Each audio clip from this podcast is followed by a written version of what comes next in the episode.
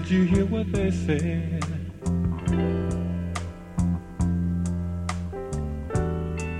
Did you hear what they said?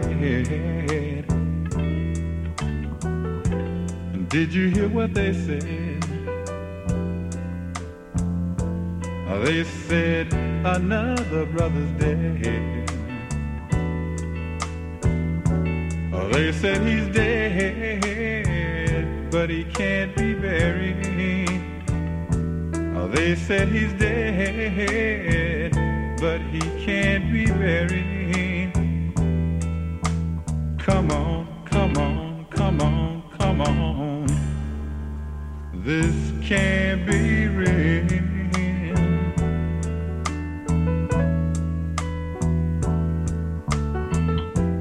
Did you hear what they said?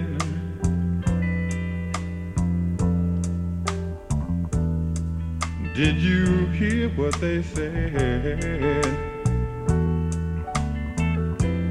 Did you hear what they said? They said they shot him in his head,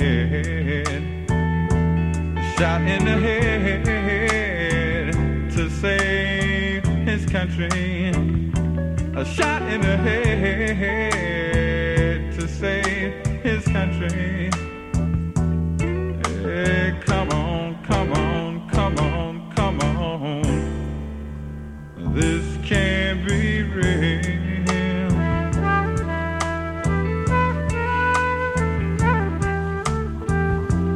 Did you hear what they said?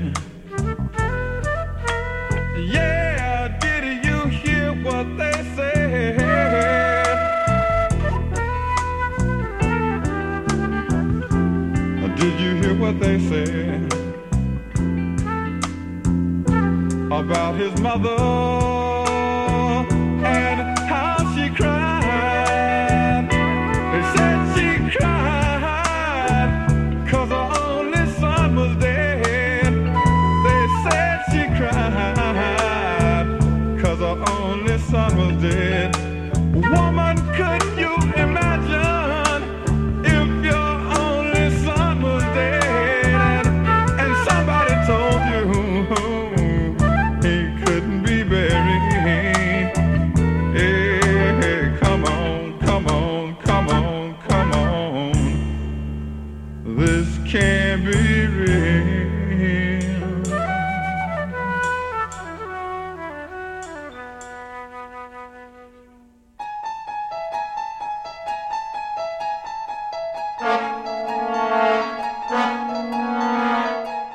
Welcome to Great Speeches and Interviews on Access Sacramento and The Voice. I'm Steve Lerman. Today's program starts with What Does a Police State Look Like? Police officer Adrian Schoolcraft secretly recorded his supervisors telling officers to manipulate crime statistics and make illegal arrests. The Village Voice series that broke Schoolcraft's story was written by Graham Rayman.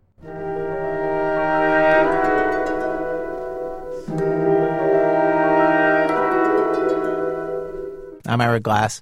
And in our show today, we have two stories that have a lot in common, but to explain the many things they have in common right here and now would reveal so many spoilers that I'm going to say very little. Rather than do the kind of introduction I usually do right here, all I'm going to say is that each of these stories centers around some guy and the guy in each story has the right to remain silent, and he does not exercise that right. Like they say in the movies, he could take the easy way or he could take the hard way, and each of these guys goes way out of his way to take the hard way, not totally realizing what he's getting into. And let's just get right to it. Act one, first rule of the Apple Store, don't talk about the Apple Store.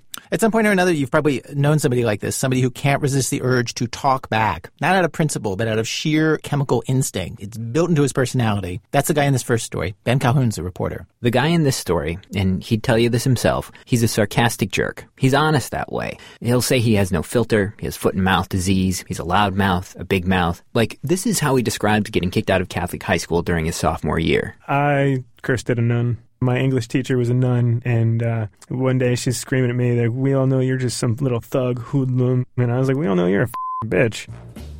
And uh, they were like, uh, you can't go to school here anymore. And I thought that was uh, kind of ironic because they preach forgiveness.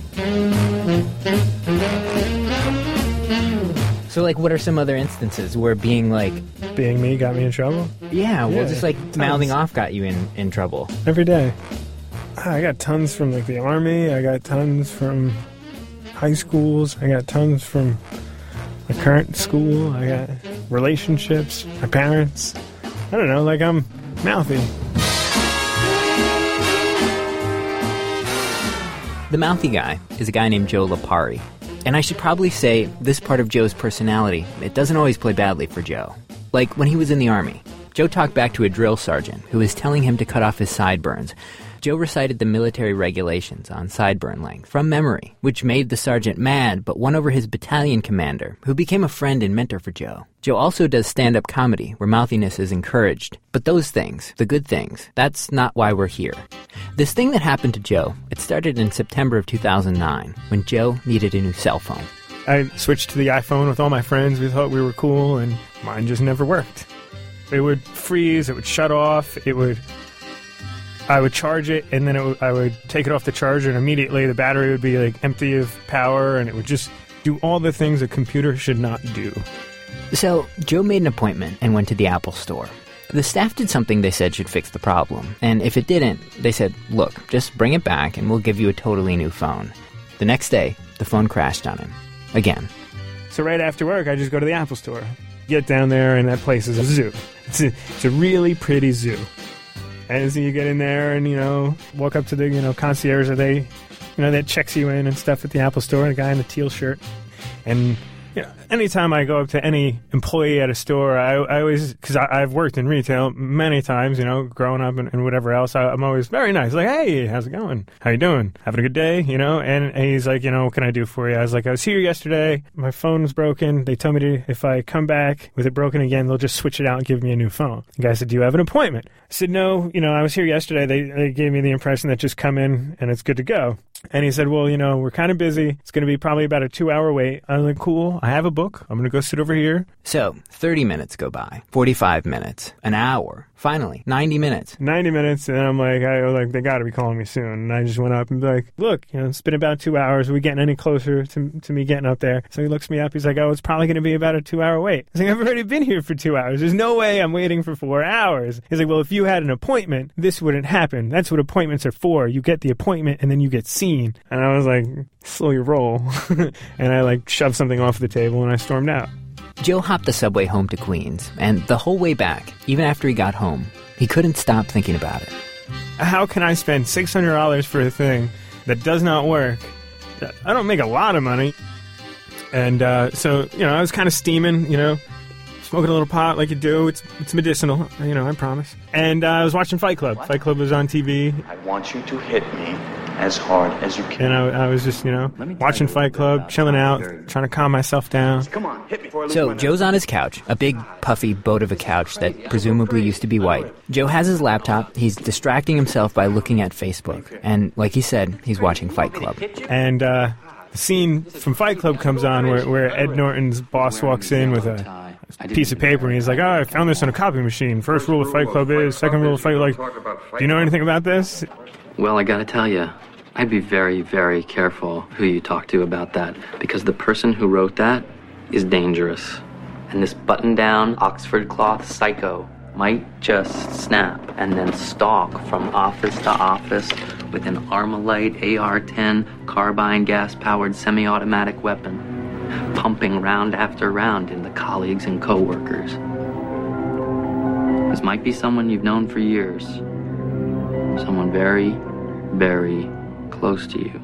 I kind of took it and paraphrased it a little bit, and my status was, Joe's status on Facebook. and I'm reading it here. Joe Lipari might walk into an Apple store on Fifth Avenue with an Armalite AR-10 gas-powered semi-automatic weapon and pump round after round into one of those smug, fruity little concierges. This may be someone you've known for years, someone very, very close to you. Just so you know, I did ask Joe about his use of the word fruity here, and he told me that no, it was not homophobic. He was just trying to describe the guy's demeanor. Uh, no, I'm the least. Hom- I like. I have a gay cousin. I, I'm the least homophobic person in the world. World. In any case, he types this thing into Facebook and he posts it. And that's that. For like an hour, he just sits there, feet on the coffee table. And I get a, a, a like a shave and a haircut, two bits, knock on the door, and I just think, hey, one of my buddies got in, didn't have to buzz, great. Joe jumps up, goes to the front door. Uh, yeah, without even without even looking through the peephole, I swing the door open, kind of go to lean on the you know the door jamb, and that's when I see that there's an officer here standing right in front of the door, two behind him, and one at the top of the stairs, like covering the high ground.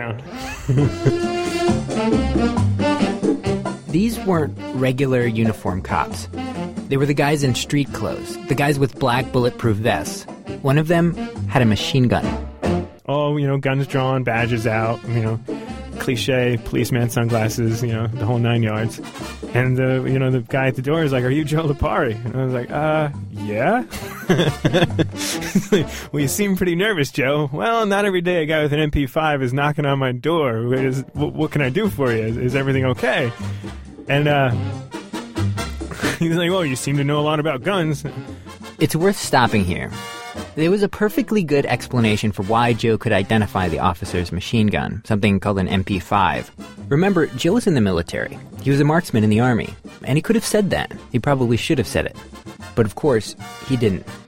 you know, me being a sarcastic jerk, I go, well, I, I watch a lot of Bond movies, which I giggle and, and they don't. What the officers did do then was search Joe's apartment, and they were asking him all kinds of confusing questions, like about explosives. And Joe, he was trying to figure out why they were there in the first place. During that, like the week or two before, they had caught some terrorist or a wannabe terrorist in Queens, so maybe something in my building, something in the neighborhood. I, I, I had no idea. I'm just trying to defuse the situation, like kind of make jokes, kind of try and show these guys, like, I'm not trouble, you know, I, I couldn't be any further from it. Great Speeches and Interviews is your source for in depth information about the economy, war and peace, climate change, and more. Now, with more speeches and more interviews than the leading brand, also contains tasty tidbits of humor and song, fortified with more debates than the other brands, and all comparisons are fictional. Broadcast on Sunday from 6 to 8 p.m. on KUBU 96.5 FM. Laura, Dad, Mommy, I'm uh, I'm all glad that you're here. I've been meaning to talk to you, sort of a family conversation about all these calls and articles for me to not bomb Afghanistan during Ramadan. Well, son, of course, it's your decision. I'd just like to say that if you stop bombing, I, I think it'd be bad. Bad. Let me tell you a little story about the Tet Offensive. Dad, I'd appreciate you not using such language in front of the ladies. That was Tet Offensive, son. Well, anyway, yeah, if you don't laugh at this stuff, if you don't laugh, the terrorists have already won.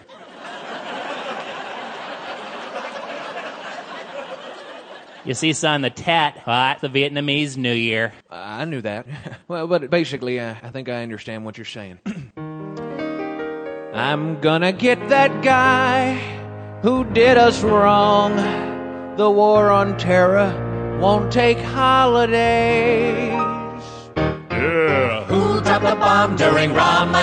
Ramadan? Who'll stop the fun of their fundamental sing song? Who'll drop the food on Jalalabad? Who'll drop the bags full of spam and ham and ding dongs? The Taliban is gonna hit the fan. And this won't be another Vietnam. Yeah. When my Laura said Hey W, this news is gonna trouble you. it was time for taking off the gloves. And when my mom was saying, Finish it, kid. Don't do like your daddy did. Now it's time for Bush to come to shove.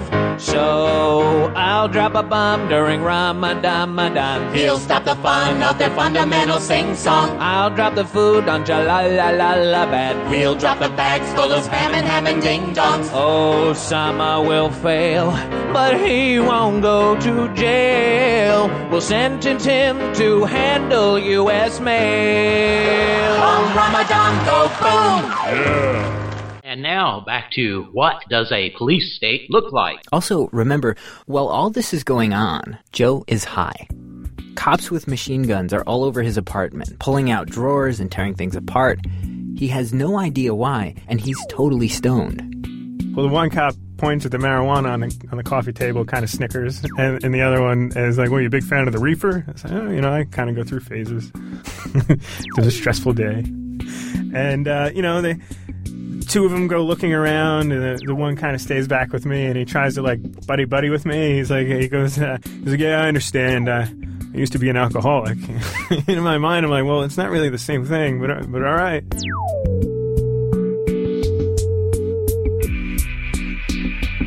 And the one cop uh, comes back. He's like, "Do you know what an AR-10 is?" And I was like, "Is that why you're here?" Like, I was like almost dumbfounded. Like, how? In my mind, I'm like, how in the hell are the cops here because of Facebook? of all the dumb things I've done in my life, it's a, it's a joke. There's a quote from a movie, guy. The movie's on in the other room. Like, I can rewind it if you like. And then, uh, you know, the, the one cop was like, well, you know, we need to take you downtown for questioning. You know, Homeland Security wants to talk to you. I was like, really? The cops escorted Joe downstairs, and he saw that they weren't alone. They'd actually brought backup. There were two extra police cars with officers waiting, like in case the guys with the bulletproof vests and the machine gun needed help. They took Joe to a station in Queens and threw him into an interrogation room. Like in Batman, where they leave the Joker, it's the same thing. Like you know, all blank walls, one mirror, which is probably a two-way, and you know, crappy table, crappy chairs, and one guy offers you coffee. And I'm in the interrogating room for a good three, three and a half hours, just different people questioning me, like taking turns with me. Good cop, bad cop, bad cop, bad cop, good cop, good cop. Joe was sure once he explained the situation, they'd see it was a mistake and everything would shake out. It wasn't until four months later that Joe understood he was in serious trouble. I brought a copy of the court records to our interview. Um, th- those are the actual charges against you. A PL 240 60 and a PL 490 20. The one is make terroristic threats, and the second one is false report of a public building or place. Just to clarify, because it is a little bit confusing, Joe is charged with two felonies, including making a terrorist threat. Joe says even today, he's still not sure how something he posted on Facebook got him arrested. A popular theory with Joe's friends and family is that Facebook rummages through people's pages, flags stuff, and tips off law enforcement. Well, I called Facebook. A spokesperson said flat out, quote, Facebook did not bring this to the attention of law enforcement. Facebook's policy is that they only turn over user content when law enforcement approaches them, and even then, only in extreme situations like when a child is abducted. Looking at the court records, the actual answer about how the police got tipped off seems to be much more mundane, and frankly, kind of unflattering for Joe. The police report originated in Hawthorne, New Jersey, one town over from where Joe grew up, which means it was probably someone Joe knew who did this, someone who just dislikes him enough to report him for no reason, or someone who actually thought he might do it. He had his first court date for all this in January, on the 15th, a Friday. When the DA gets up, or the DA's assistant, or assistant DA, whatever, whatever you call them, gets up and reads in front of the judge, reads the charges, and then reads the quote aloud in the courtroom. and you could just hear everyone, like, feel everyone in the courtroom sink. Like, like you hear a pin drop. Like, in retrospect, it, it sounds bad. And the judge even looked at me with a weird look, and, and I start giggling when it gets to, like, uh, you know, the AR 10, like, I giggle.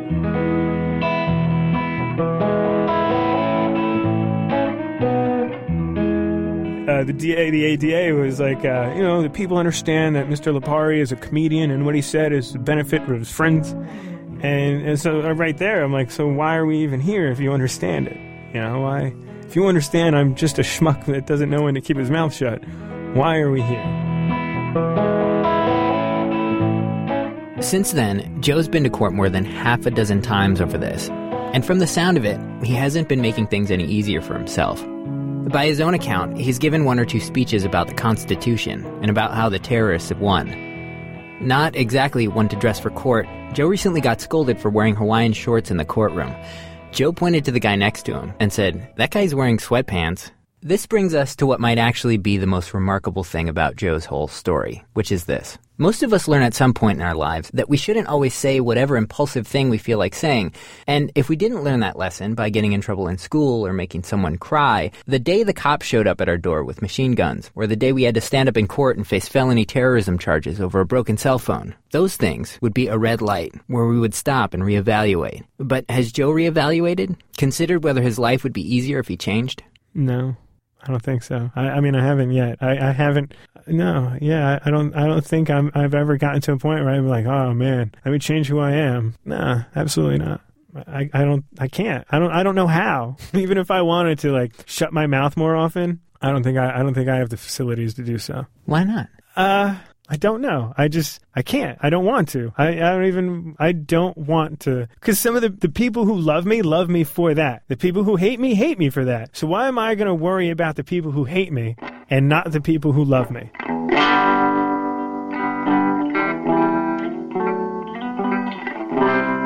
In the last few months, the district attorney's office offered Joe a number of plea deals. Joe rejected all of them. Finally, Joe went back to court again, and it seems he kind of won. He's got what's called an adjournment in contemplation of dismissal, which essentially means his case is on ice for the next six months, and then the prosecutors will drop the charges against him. There is, of course, one hitch to all that. One thing that could ruin this and put Joe right back on the hook. During the next six months, Joe's got to stay out of trouble.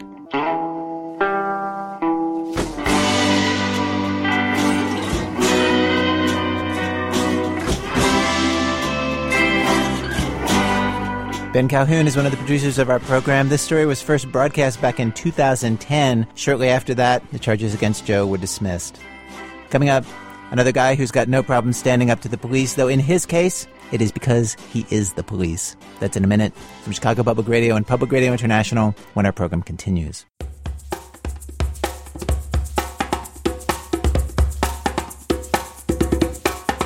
Because this is where they buy the politicians. Because this is where power has its seat. Because 99% of us are suffering at the mercy of the madmen on this street.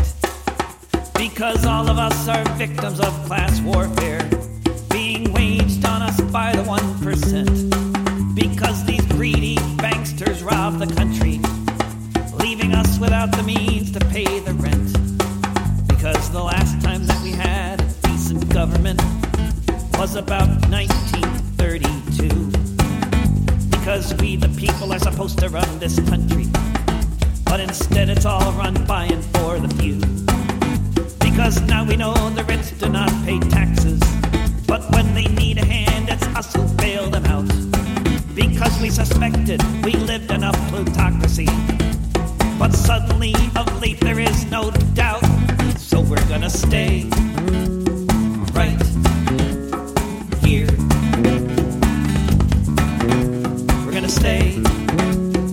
right here. Because both my parents lost their savings. Because I have never opened an account. Because the interest on my credit card just doubled. And now I can't pay the minimum amount. Because these budget cuts are just immoral. With our schools as overcrowded as they are. Because there are no buses where I live. But I can't afford to drive a car. Because so many of us don't have health insurance. The rest of us have it, but it sucks. Because the rich are flying in their private jets, while the rest of us are slogging through the muck. Because capitalism isn't working. This system has just failed to produce. Because the 1% are prospering, while the rest of us just suffer their abuse. So we're gonna stay right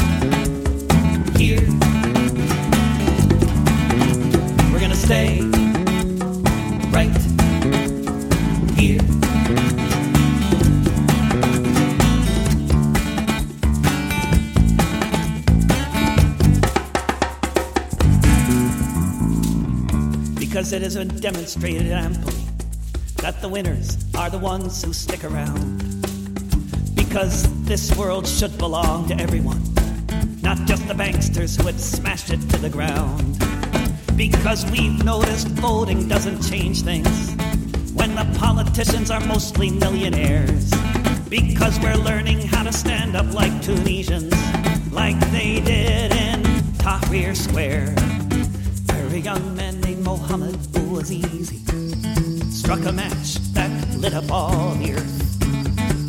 And all around the world the spell was broken, and a movement for the future was in birth. Because there's only so much the rich can feed us before we figure out which side we're on.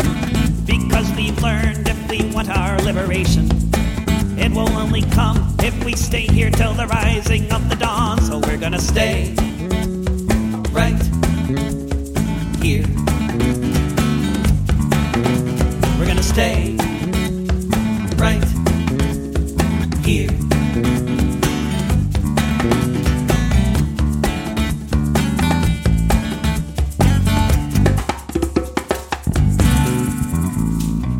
Because corporations are not people, and we can't just let them choose. Because if we leave our fate to them, then all of us will surely lose. Because the climate clock is ticking, and we can't just leave our world behind. Because corporate rule isn't working, and it's time for humans' hearts and minds. Because you can't take it with you. Because the rich just do not care.